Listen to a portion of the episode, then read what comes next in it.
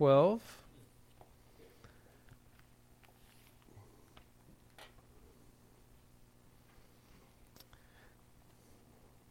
While you're finding your place in 1 Corinthians 15, um, let me just say a little bit about Easter. This is the day that we celebrate the resurrection from the dead of Jesus. Um, and the resurrection is the single most important event in all of history. The entire created order, God's entire plan of redemption, and the purpose of all mankind is centered upon Christ's death and resurrection. And that is why, as we have studied Acts, that is why every sermon preached in the book of Acts is about the resurrection of Jesus. Every letter written to the churches is about the resurrection. The book of Revelation, with all of its symbolism and prophecy of future events, is about the resurrection.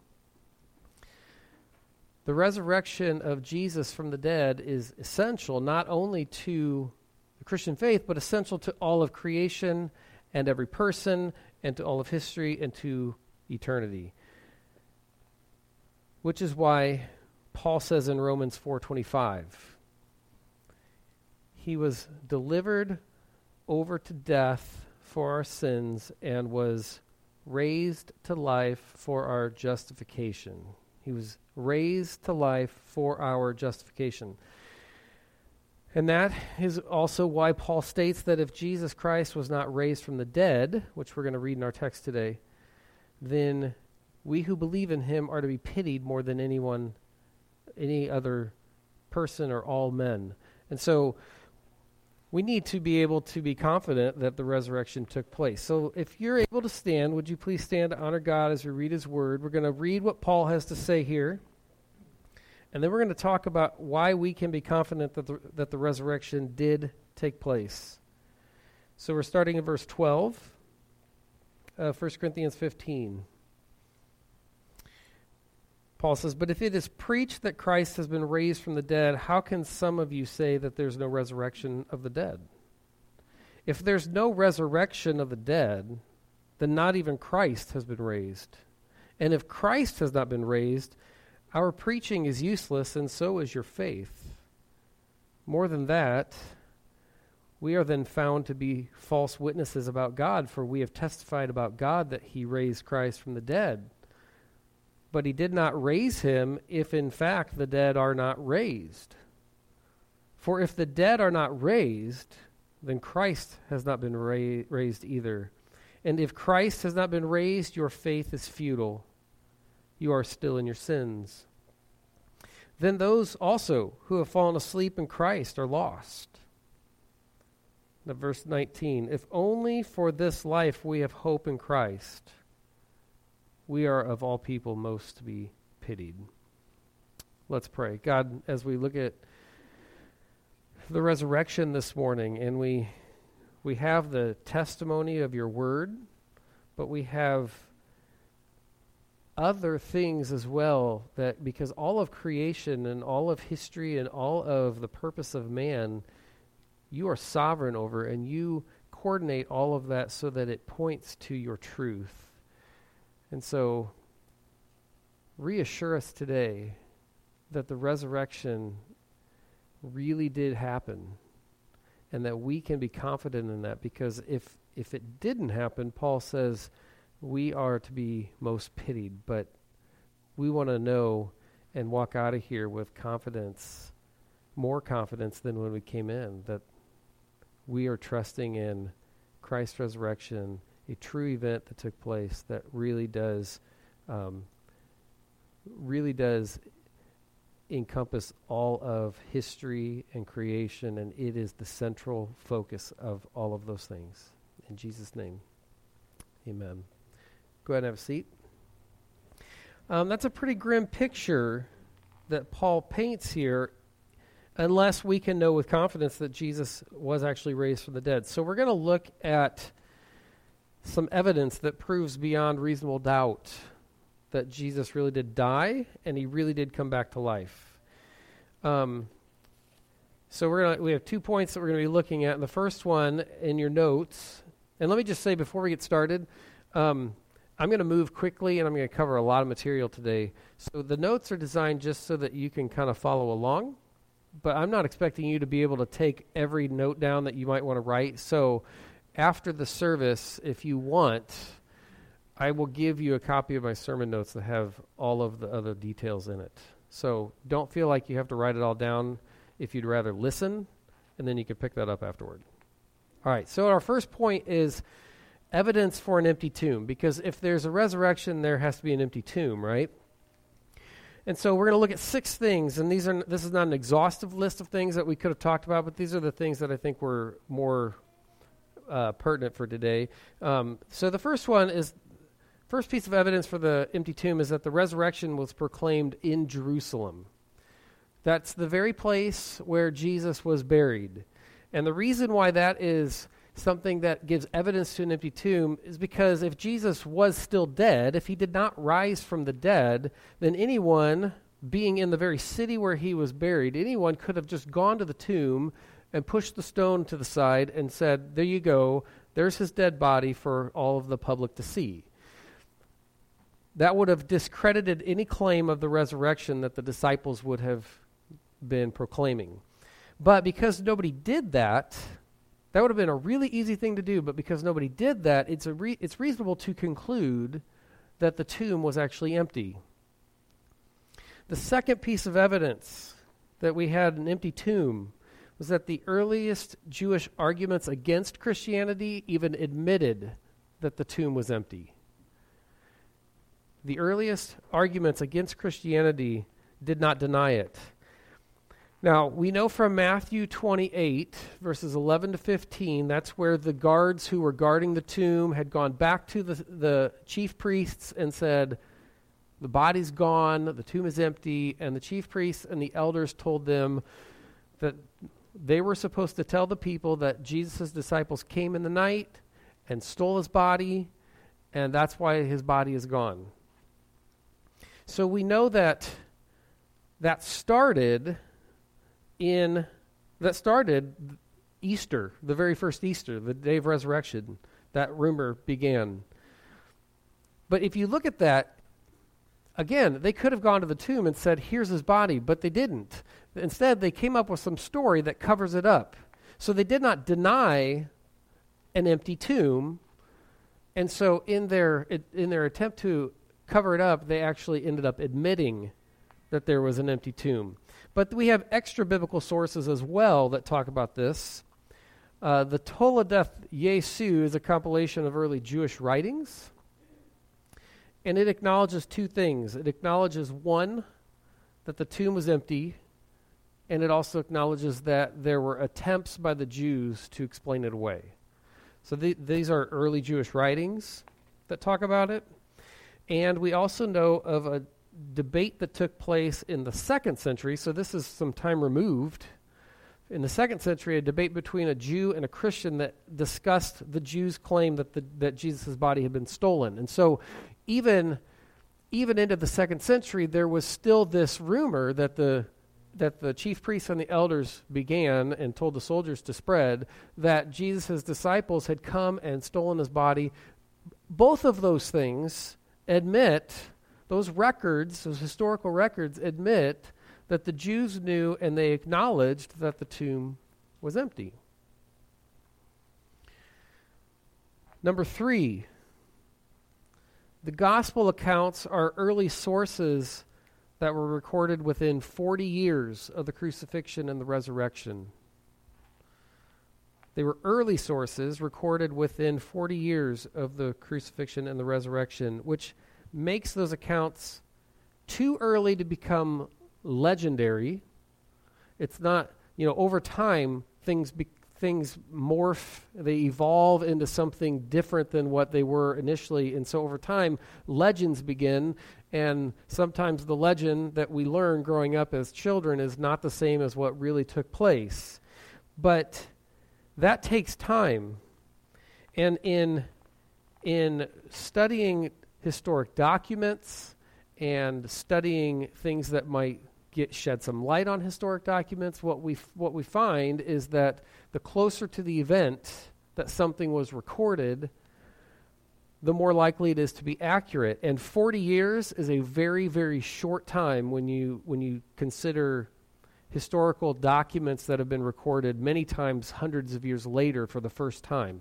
40 years is a very short window. However, there's more that, that draws us closer to the actual event than 40 years. So let me walk you through a little bit of information that'll kind of draw out a timeline for you. We know that Paul was martyred under Emperor, Emperor Nero in Rome in 64 AD. We've been studying Acts, right? We haven't gotten to the end. We will this month. The end of Acts ends with Paul still alive, which means that Paul or that Luke wrote Acts prior to Paul's death. So Acts was written prior to 64 AD. Luke begins his account in Acts with this. This is the very first verse of Acts. In my former book, he's writing to a, a, guy named Theophilus, and he's writing about, he's getting ready to write about the events of the church after Jesus ascended to heaven. But he references his former book that he also wrote to Theophilus, which is the Gospel of Luke. So Acts was written before 64 AD. The Gospel of Luke was written even earlier than that. And the Gospel of Luke begins by, by stating to Theophilus that there have been many people who have, take, have undertaken the task of, of an account of Jesus' life and writing out an account of Jesus' life. So Acts was prior to 64 AD. Luke, the Gospel of Luke was prior to that. And when he wrote Luke, the gospel, he says, there have already been people who have been recording this. And so I've decided to do an investigation and record it also. One of those accounts that we know was earlier than the Gospel of Luke was Mark's Gospel. And so we know that Mark's Gospel was even earlier than Luke's. We also know, and I don't have time to explain it all here, but we also have good proof that Mark used a source as he was referencing things to to record, and he used a source that was earlier, even still, and that source we have good reason to believe could have been within the first seven years after the death and resurrection. In terms of historical documents and accuracy, that is like that's unheard of. You don't you have that today because people record things today, but back then people didn't record them as the event was unfolding. They didn't have they didn't have international news that they could watch as it was unfolding and record events and have video to go back to and those things. So seven years is is incredible to be able to say this witness that recorded this was within seven years of the death and resurrection. So all four gospels were written by eyewitnesses or by those who interviewed eyewitnesses and at least three of those four Gospels were written very early on after the events of Jesus' life, and therefore are very reliable sources for accuracy. Now, because these early sources, supported by eyewitness testimony, can be reliable, and they all speak of the empty tomb, we can conclude that the tomb was empty. Number four, the burial account indicates that the tomb was empty. Joseph of Arimathea is the is the member of the that he was a Pharisee, he was a member of the Sanhedrin who buried Jesus in his own tomb. Joseph had a tomb, he buried Jesus in his own tomb. He was a very prominent member of the Jewish Sanhedrin and well known in Jewish society, well known in Jerusalem. So it would have been impossible to make up a story about him burying Jesus because if it was false, he was too well known to be able to to come up with something that was untrue. Now again, like like point number 1, if Jesus had if Jesus was buried and we know he was, and if he was still dead, anyone could have gone to the tomb to find his body there. If he was still dead and in the tomb, this would have been the easiest and most rapidly solved cases in history. But because no one did this, it's reasonable to conclude that the tomb was empty. Number five, Jesus' tomb was never turned into a shrine. There was a custom in the first century when a holy man died, people, especially his followers, but they would set up a shrine near the holy man's bones. Um, in fact, you can go to Jerusalem today, and there's a burial complex in Jerusalem. It used to be open to the public, and you could just go in and see it. Now they guard they they are careful about who they let in because it's been vandalized and stuff. But but there is you could go today. There's a complex of um, you go in this you go into this complex, and there are tombs all over the place. And I don't know how many there are, but we do know that those tombs contain the bones of many of the first century Pharisee or first century Sanhedrin members. They were they were honored, they were revered, they were looked at as being the spiritual elite. Um, so they have set up this thing, this complex, so that they can be honored for the rest of time.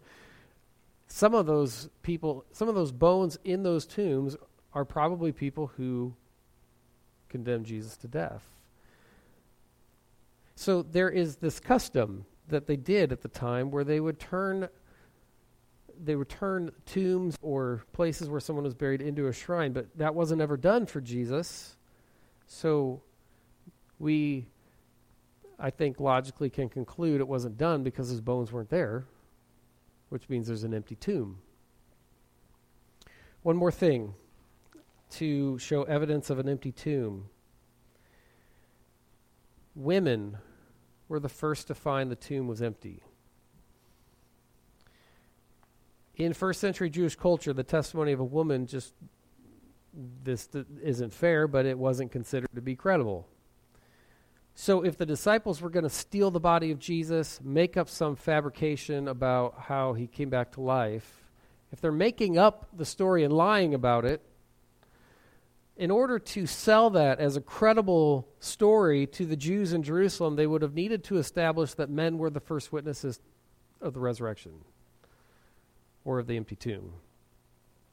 But all four gospel accounts list women as the first ones to learn that the tomb was empty.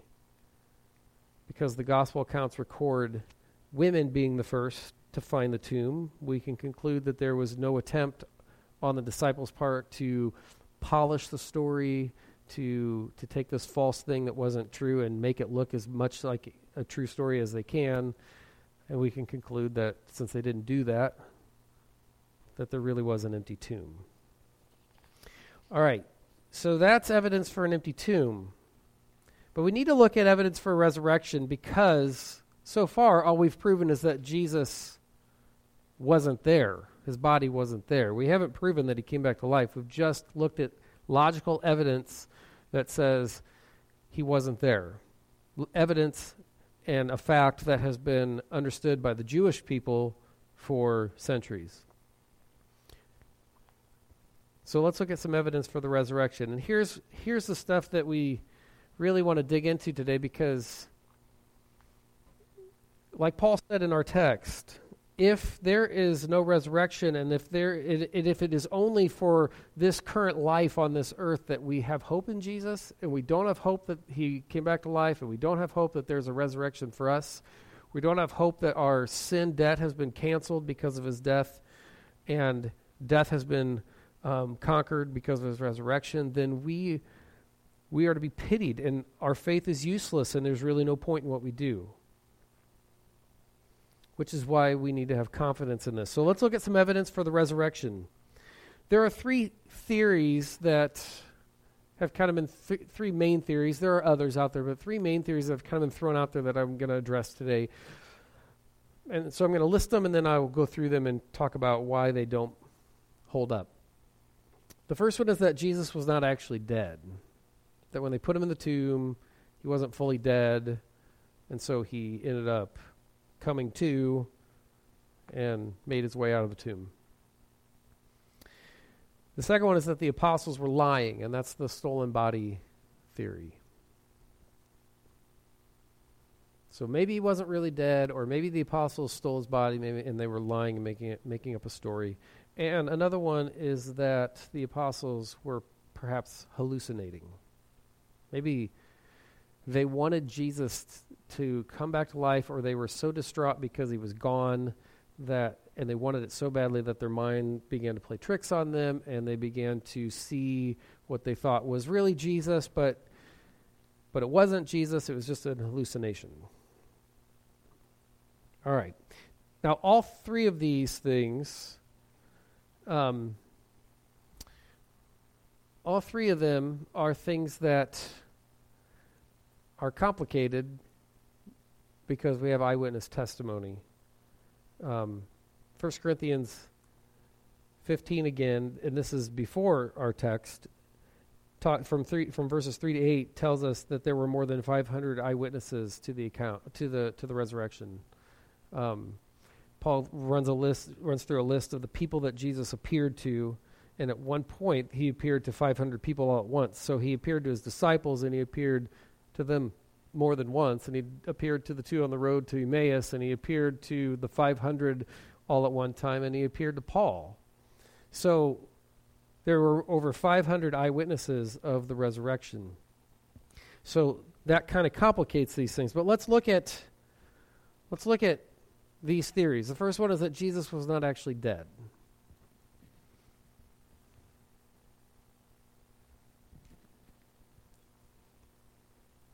Um, I think you can advance to the next one more. Okay. The first one is that Jesus was not actually dead. All right, John 19, 33 and 34 is the account, John's account of the cross. And so if if the theory is that he was not actually dead, that means he, he didn't fully die. Maybe he was knocked out unconscious or something because of the the suffering he, he went through on the cross, but he wasn't fully dead. They laid him in the tomb, and then he all of a sudden came to. But John's account tells us that the soldier, when they broke the two legs of the other people, or the other um, people that were crucified on his sides because they weren't dead yet. So he broke their, they broke their legs so that they would collapse and it would cause suffocation because of the weight on their lungs. But they got to Jesus and Jesus was already dead. And so it doesn't tell us why the soldier did it. My guess is in order to make sure that he really was dead, he shoved his spear through his side. He would have been he would have been doing it up at an angle, so he shoved his spear into his side and up into his chest cavity. When he pulled the spear out, John tells us there was a flow of blood and water. So there are a couple of different things that could have taken place here. I, have read things that um, cardiothoracic surgeons have written about the heart and the lungs and the chest cavity that probably were happening, and there were a couple of different things. One is that uh, perhaps the spear pierced the pericardium, which is that fluid filled sac that goes around your heart. And that fluid that, that's filled in that sac is a clear fluid called pericardial fluid. And so the spear would have perhaps punctured that and punctured the heart so that when he withdrew the spear, there would have been that clear fluid, the pericardial fluid, or and blood coming out from puncturing the heart. Um, another potential thing that I've read is that he could have had what's called a hemothorax. Um, a cardiothoracic surgeon that um, studied this said that the condition, the, the stiffness and the stillness of his bo- the stillness of his dead body would have perhaps allowed this to take take place. There's a this hemothorax is something where you suffer severe blows or beating, like the flogging that he went through, and what takes place then is, um, with your lung, you've got um, this bleeding and stuff that takes place, and then the red blood cells and the plasma separate when when your body then dies and becomes still. There's a separation between the blood, red blood cells, and the plasma. And the red blood cells are heavier, they settle to the bottom, and the plasma is lighter, it, it's on top. And so if he had pierced his lung with the spear and he had had a hemothorax, then when he pulled it out, there would have been a flow of blood followed by a flow of water, uh, what looked like water. It's the plasma was clear. So we're not sure exactly what happened because they didn't have autopsies at the time, but we have a good understanding of how the human body works from those who study that. And in essence, what we're talking about here is the spear either pierced his lungs or pierced his heart and caused this flow of blood and water, which was an indication that there was already there was already death that had taken over in Jesus' earthly body. And even if someone wants to say, okay, but maybe he wasn't quite dead yet, if your heart is pierced or if your lung is full of fluid and and also pierced, then your body is not going to just recover from that. Um, and so there are too many pieces of evidence that point to the fact that Jesus was fully dead.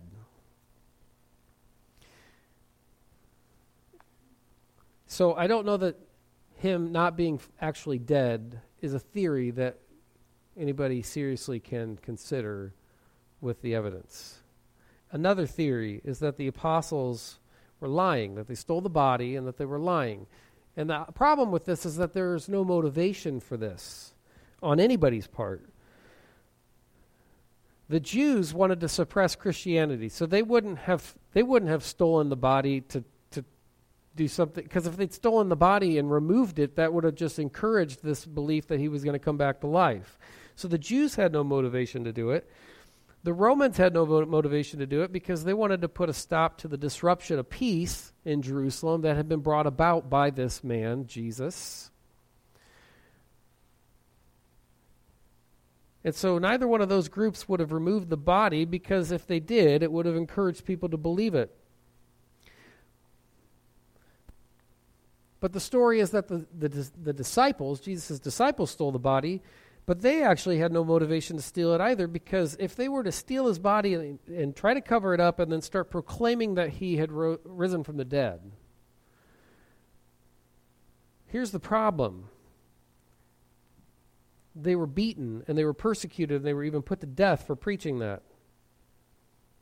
So, why would somebody be willing to suffer and die for something that they fully knew was an absolute lie? Now, I know that people sometimes believe something happened and, and it didn't happen, and, but they believe it, and so they're willing to lay down their life. They're willing to take up the cause and fight and maybe even die for the cause. But that's not the case with the disciples. If they stole the body, they would have known it wasn't true. So nobody, nobody is willing to die for something that they know is false. So there was no motivation for anyone to steal the body. The apostles had no motivation for lying because they didn't gain anything from it. Um, there are, there are a, f- a few different motivations why somebody might lie about something. Um, you know, power is something if they can gain power or or wealth or you know there are a few things that might motivate somebody to lie about something. But the apostles they did not get any of those things. They didn't gain wealth. They didn't gain power. They didn't gain popularity. They got beaten and persecuted and put to death. I believe 10 of them willingly history tells us 10 of them willingly laid down their life and was and were martyred for claiming the resurrection so the apostles lying and the stolen body theory doesn't hold up either. The third one was that the apostles were perhaps hallucinating. Maybe they just wanted it so badly that their brains tricked them. Now, that has been suggested that their brain might conjure up some kind of false image, but that he didn't really come back to life. But there's a few things I want to mention about this one. Last Easter, um, I went back to see what I what I talked about last Easter, and not expecting any of you to remember this, but last Easter I talked about biblical evidence that I don't know that the apostles I don't think the apostles actually expected Jesus to physically rise from the dead. There's enough evidence in Scripture that I don't think that they that that was on their mind. I think his resurrection they looked forward to what they understood to be the, the resurrection at the end of time. In the in the end, I don't think they believed that his physical body was going to rise. And so first of all, I don't know that that would have been something their brains would have been conjuring up because they weren't expecting it. Another thing that's a problem with this is that hallucinations don't work like that. They don't transfer from one person to another. I can't like I can't like hallucinate about something and then like put that into somebody else's mind. And hallucinations don't work where a group of 500 people would all have the same hallucination. They wouldn't have the same thing that they're looking at. Their brains would work differently. So that's not how hallucinations work, which I think discredits this as well. But let's just, for the sake of argument, say that maybe they did. Maybe all 500 of them that when they when they saw him, they were all having the exact same hallucination. That still leaves us with a problem because a, a hallucination does not explain why the tomb was empty. So if they were just hallucinating, then why is there no body in the tomb? Which leaves us with the only logical, reasonable conclusion, and that is that the apostles really did see the resurrected Christ. That Christ really did fully die, a complete and full earthly death. That no one stole his body from the tomb because we've shown that there's no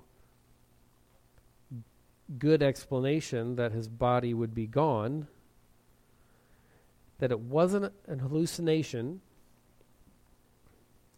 and that Jesus actually did rise from the dead, and more than 500 people saw it with their own eyes. And many of those people went on to write accounts of it, to proclaim it in the most dangerous of places to proclaim it and were willing to suffer and die because they knew it was true.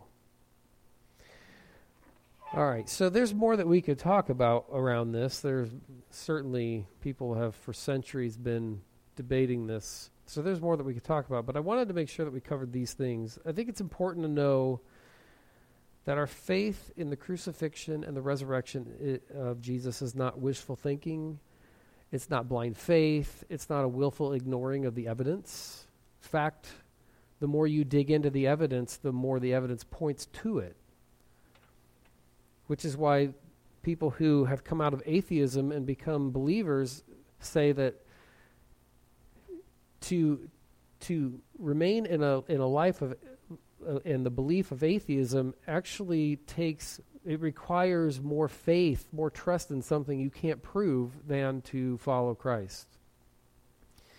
When put to the test by scholars and theologians through the ages, when put to the test by atheistic skeptics, people like Lee Strobel, who was an atheist, who was an investigative journalist in, with the Chicago Tribune, who investigated it and came to the conclusion it was real and true, when put to the test by crime scene investigators like J. Warner Wallace, if you know who that is, he's a cold case homicide detective who started investigating the death of the death and the resurrection of Jesus the way you would investigate a cold case that you got to find evidence to prove one way or the other. When it's put to the test by people who are skilled in those areas, the evidence always points to an actual resurrection that can be proven beyond any reasonable doubt. So Jesus really is risen. And if he really did rise from the dead, then he really is God's chosen servant to offer forgiveness for our sins and our justification before God's judgment seat. So we're not to be pitied more than all men, as Paul said in 1 Corinthians, but rather we're messengers of hope for the whole world. I can say with confidence, He is risen and you can reply with confidence, He is risen indeed. Let's pray. God, I thank you for your coordination of all the details of history and of your your creation and your coordination of people and how all of those things all of those things point and give evidence to a resurrection of Jesus. Let us walk out of here, God, having more a deeper and more um, convicting confidence in the fact that the resurrection took place, and let us be perhaps more equipped to engage in discussion with people who can't possibly see how believing that someone came back to life after he was put to death could could have happened. The world looks at that and calls it foolish, but we know it's true. And so may we be messengers of hope, not people who are pitied, but people who have the only message that can bring hope for those who are still living a life separated from you. In Jesus' name, amen.